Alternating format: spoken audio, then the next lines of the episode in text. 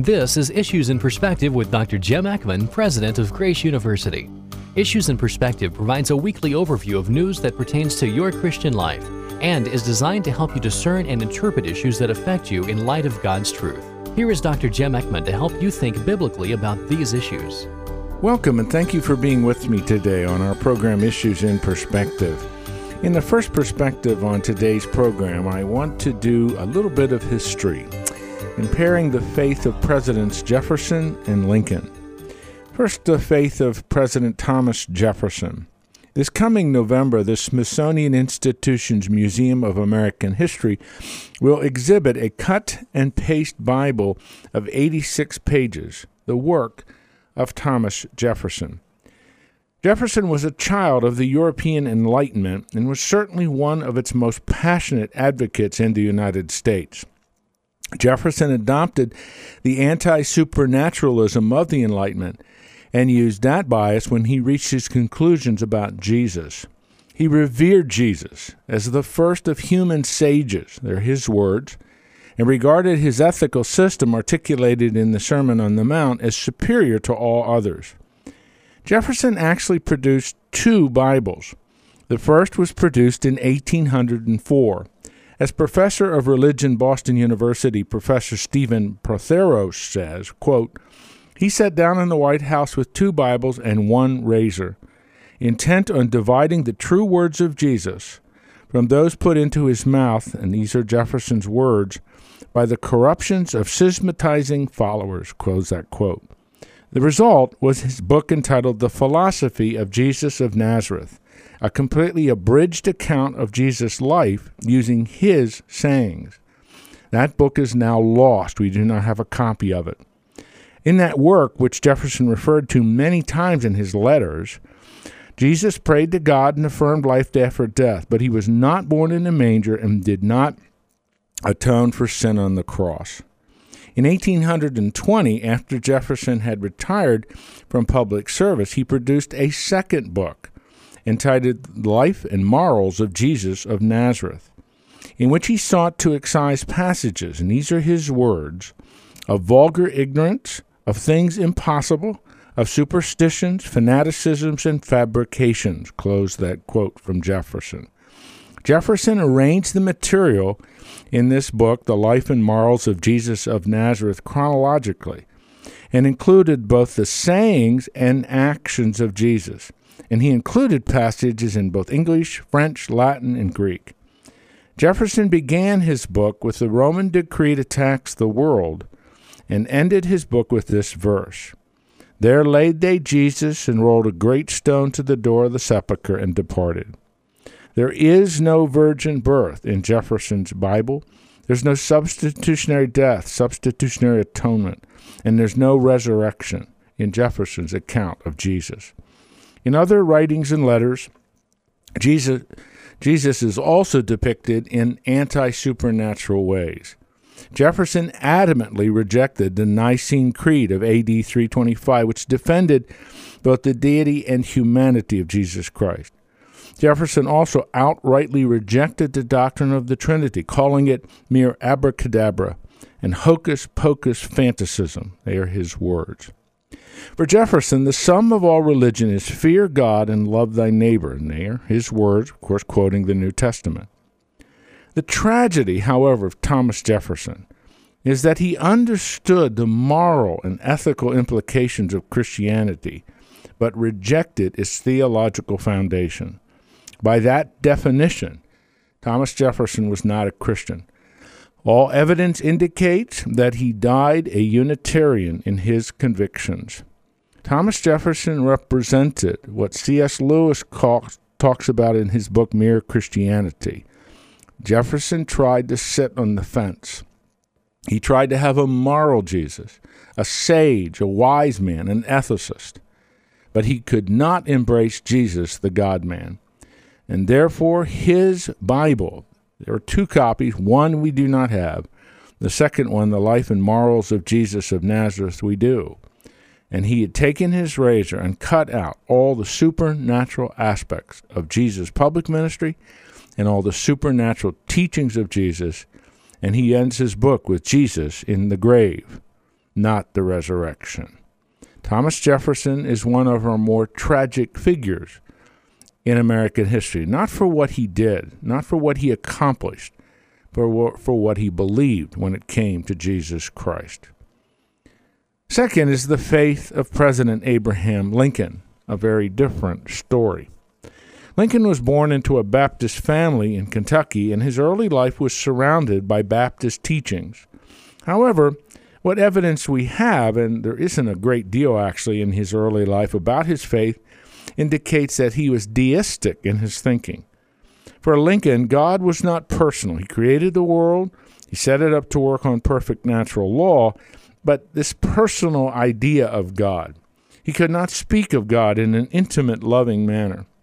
Lincoln read works of authors who challenged traditional Baptist teaching and Baptist Christianity. He basically rejected those Baptistic teachings. But after Lincoln became president, the realities of the Civil War had a profound effect on his religious thinking.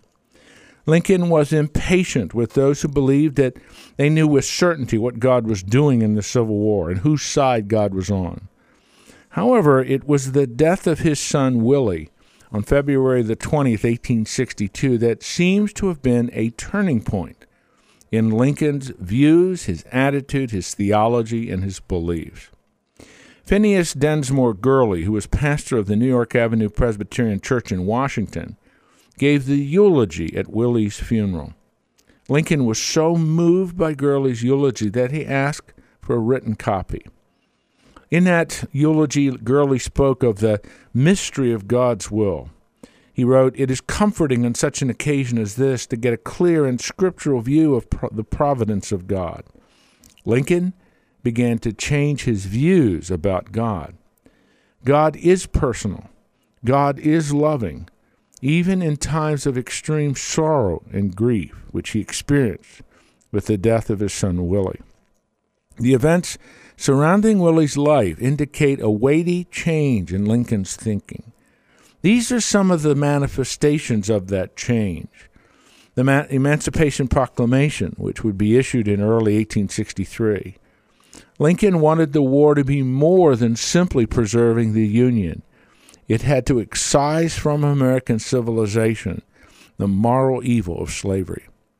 When you read his Gettysburg Address, delivered in the fall of 1863, you see a man who's definitely processing many things as they relate to divine providence. But the influence of Pastor Gurley, again, Phineas Densmore Gurley, a Presbyterian pastor at the New York Avenue Presbyterian Church, where Abraham Lincoln and his wife Mary attended church, had a profound influence on him. Gurley was a graduate of Princeton Seminary and studied under the great theologian Charles Hodge. Gurley's New, New York Avenue Presbyterian Church, where Lincoln and Mary worship, had sermon after sermon after sermon, many borrowing from the phrases and the theology of Charles Hodge. This began to work its way into Lincoln's speeches. Especially important is an undated musing by Abraham Lincoln called Meditation on the Divine Will. This was placed in writing on a small piece of lined paper that was not discovered until after Lincoln died. Lincoln concludes in these musings, this meditation on the divine will, that God is personal, but he does not take sides. His ways are above our ways. Both sides in this civil war, he would say, pray to the same God, read the same Bible, and argue that God is on their respective sides. But, Lincoln concluded, God is above all this, judging the nation for the sin of slavery. He would say, We are the mere human instrumentalities of God as he accomplishes his purposes, even in the United States. And we see Lincoln's themes about God and his providence and his sovereignty and his goodness and his grace in the second inaugural address. In my view, this is one of the most significant inaugural addresses ever given by a president. It pales in significance to anything else. It is so important, it is so significant. Lincoln argued in that very powerful inaugural address that God is purifying the nation, There is no timetable to what he's doing. There's no date that we can discern when he'll complete his work. But in the meantime, knowing that the Civil War was coming to an end, that he believed the South would be defeated, we must commit to binding up the nation's wounds, he said. We must have a spirit of forgiveness. And that very famous statement from his address with malice toward none, with charity for all. You see in Lincoln's second inaugural address the themes of biblical Christianity forgiveness, grace, compassion, an understanding that God is above all that's happening. We cannot assign him to one side or the other. We are the mere human instrumentalities, a very favorite phrase of Lincoln, in God accomplishing his purposes. Now, there are two other things I want to say about President Lincoln, and they are not so much about his personal faith, but how the nation looked at him. When he died, the, of course, as you know, he was assassinated. His assassination was placed in the context of redemption. The nation went way beyond what biblically they had the right to do. But his death was a cleansing death, almost an atoning death for the nation's sins of slavery. And that very famous hymn that was sung during the Civil War and would be sung even today, the Battle Hymn of the Republic, signifies that there is a divine purpose to the war, that God is purifying the nation. And that is how the entire Civil War, and especially President Lincoln, was viewed after his death. And that whole perspective on Abraham Lincoln is one of the most challenging, one of the most profound, one of the most perplexing to try to discern what Lincoln was thinking and where his personal faith was. I have no doubt in my reading of Lincoln's life, and especially a new biography by Ronald C. White, that it was the death of Willie and then the influence of that Presbyterian pastor at New York Avenue Presbyterian uh, Church in Washington, D.C., that influenced Lincoln. And I believe Lincoln made a personal decision of faith. And I see it in his writings, I see it in his musings, and I see it in that undated meditation on the divine will. And so, as I conclude this perspective, what a contrast between the faith and perspective of Thomas Jefferson and the faith and perspective of Abraham Lincoln. It's all the difference in the world, and it's profoundly important that we come to terms with that. In our second perspective on the program today, I want to return to the Middle East and just to surface a few thoughts again, again about Israel. The significant changes sweeping through the Middle East will have acute implications for Israel. At this point, it's impossible to deduce these implications in their entirety, but there are a few hints. First of all, I want to make a comment about the Goldstone Report, which is a report that resulted from a fact finding mission led by Richard Goldstone on the Gaza War of 2008 2009, a couple of years ago. That was done for the United Nations Human Rights Council. Goldstone has written a powerful follow up article in which he reaches some different conclusions than his original report. He reports that Israel has dedicated significant resources to investigating over 400 allegations of operational misconduct during the Gaza war. But Hamas has not conducted any investigations into the launching of rocket or mortar attacks against Israel. The crimes of Hamas were obviously intentional, Goldstone says, and meet the criterion even for war crimes, because, and these are his words, they were purposefully and indiscriminately aimed at civilian targets. Goldstone also reports that when it came to Israel, there were individual incidents of attacking civilians, but civilians were not intentionally targeted as a matter of government policy. Perhaps Goldstone is naive to expect a terrorist group such as Hamas to investigate its own war crimes because its very policy is to destroy the state of Israel. But this follow up essay by Richard Goldstone, who was quite critical of Israel in the Gaza war, shows that Israel is far more transparent, a far more transparent democracy, and holds its military accountable to a degree unseen in any Arab or any Muslim nation in the Middle East. Israel deserves the unqualified support of the United States. It is truly the only viable, democratic, open society of the Middle East. And this Goldstone essay, with reflections on the original report, illustrate that powerfully again. Second, Israel may soon face one of its greatest challenges since its founding in 1948 as a modern nation state. This coming fall of 2011, the United Nations may vote on welcoming the state of Palestine as a member whose territory would include all of the West Bank, Gaza, and East Jerusalem. The Palestinian Authority has been steadily building support for such a resolution. If it is passed, then Israel would be occupying land belonging to a fellow UN member. Indeed, Ehud Barak, Israel's defense minister, has stated, quote, We are facing a diplomatic political tsunami that the majority of the public is unaware of and will peak in September. It is a very dangerous situation, one that requires action. Close that quote from Ehud Barak. Palestinian leaders are emboldened by this prospect at the UN and are in no mood to compromise very much with Israel. They still demand a total freeze on all settlements in the West Bank by Israel as a condition for any discussions whatsoever. Understandably, because of all the change sweeping the Middle East, Israel is extremely cautious about making significant concessions to anything right now. Nonetheless, Palestinian Authority's Prime Minister Salam Fayyad declared in September 2009 that his government would be ready for independent statehood in two years. President Obama said last September in 2010 that the framework for an independent Palestinian state would be declared in about a year, apparently giving support to this idea. Furthermore, the European Union, the United Nations, and Russia have all declared that the 1967 lines on the map should be the starting point for negotiations between Israel and the Palestinians.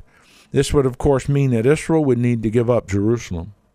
Fortunately, at least for now, Obama has not backed that idea.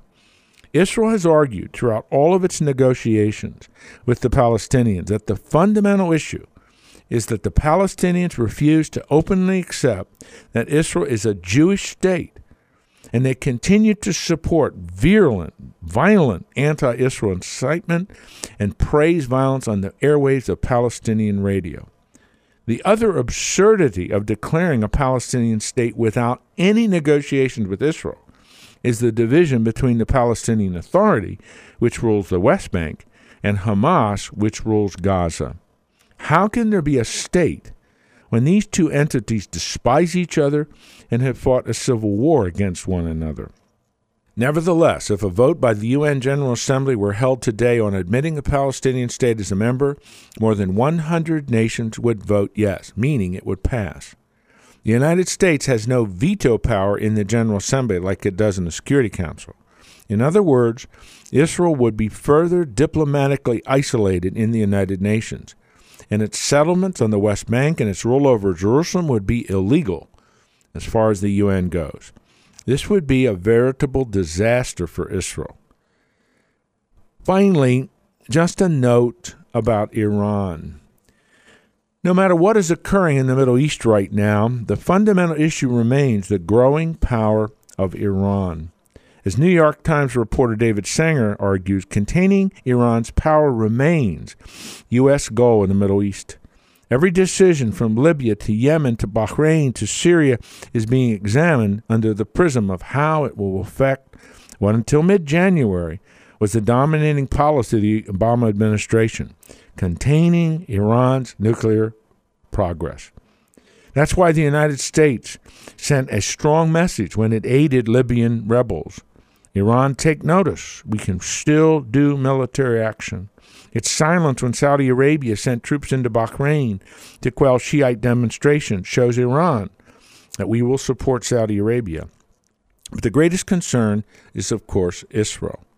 If Iran acquires nuclear weapons, does anyone really believe that Iran would not threaten Israel? And would Israel stand by and allow Iran to acquire such weapons? Will there be a war between Israel and Iran?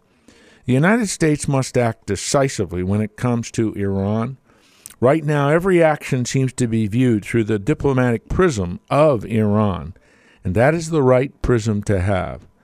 Our prayer should be that God will grant the United States and the world community great wisdom when it comes to dealing with Iran.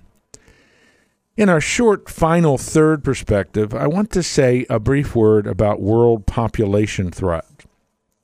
I recently read an essay that reminded me of 1798 British clergyman named Thomas Malthus, who argued that human population growth would exceed the world's ability to feed that population. And then in 1968, Robert McNamara, who was then president of the World Bank, spoke of the mushrooming cloud of population explosion.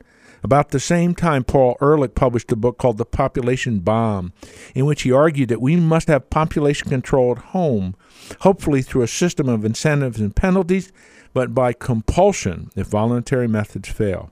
The Club of Rome in the early 70s issued its famous report, The Limits of Growth. Doomsday speculations about population.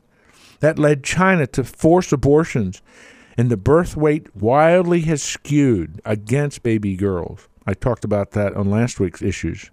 In India in the mid 1970s, there was a mass campaign of assembly line sterilizations. In South Africa and Namibia, there were policies aimed at targeting young women, given forced contraceptive injections without their consent. So, where is the world's population in 2011? In the 200 years since Thomas Malthus' dire predictions, the world population has risen sixfold over 6 billion people, and life expectancy has more than doubled. Chinese people today are better fed than ever in their whole history. Among nations with some of the largest and most crowded populations in the world, India, China come to mind, we're seeing the greatest economic takeoff imaginable. And many of the nations that once tried to push down their birth rates are now frantically trying to encourage their people to have more children. And of course, Japan comes to mind. Their populations are rapidly aging, and they must grow their populations. Dear people, technology and, if I might add, God's common grace have both permitted the world to reach with significant population growth and to deal with it, not in the cataclysmic way in which Malthus predicted, but in reasonable ways. And some of the unreasonable, ludicrous government programs like China and even parts of Japan, they are now facing significant challenges. Not so much to overpopulation, but in China, a huge male surplus. And in a country like Japan, they don't have enough people working to support their aging population. And those policies are the government's fault. Let's be very cautious therefore, when it comes to population doom and gloom scenarios. What history has shown us is that that's not necessarily the way in which it's going to work out.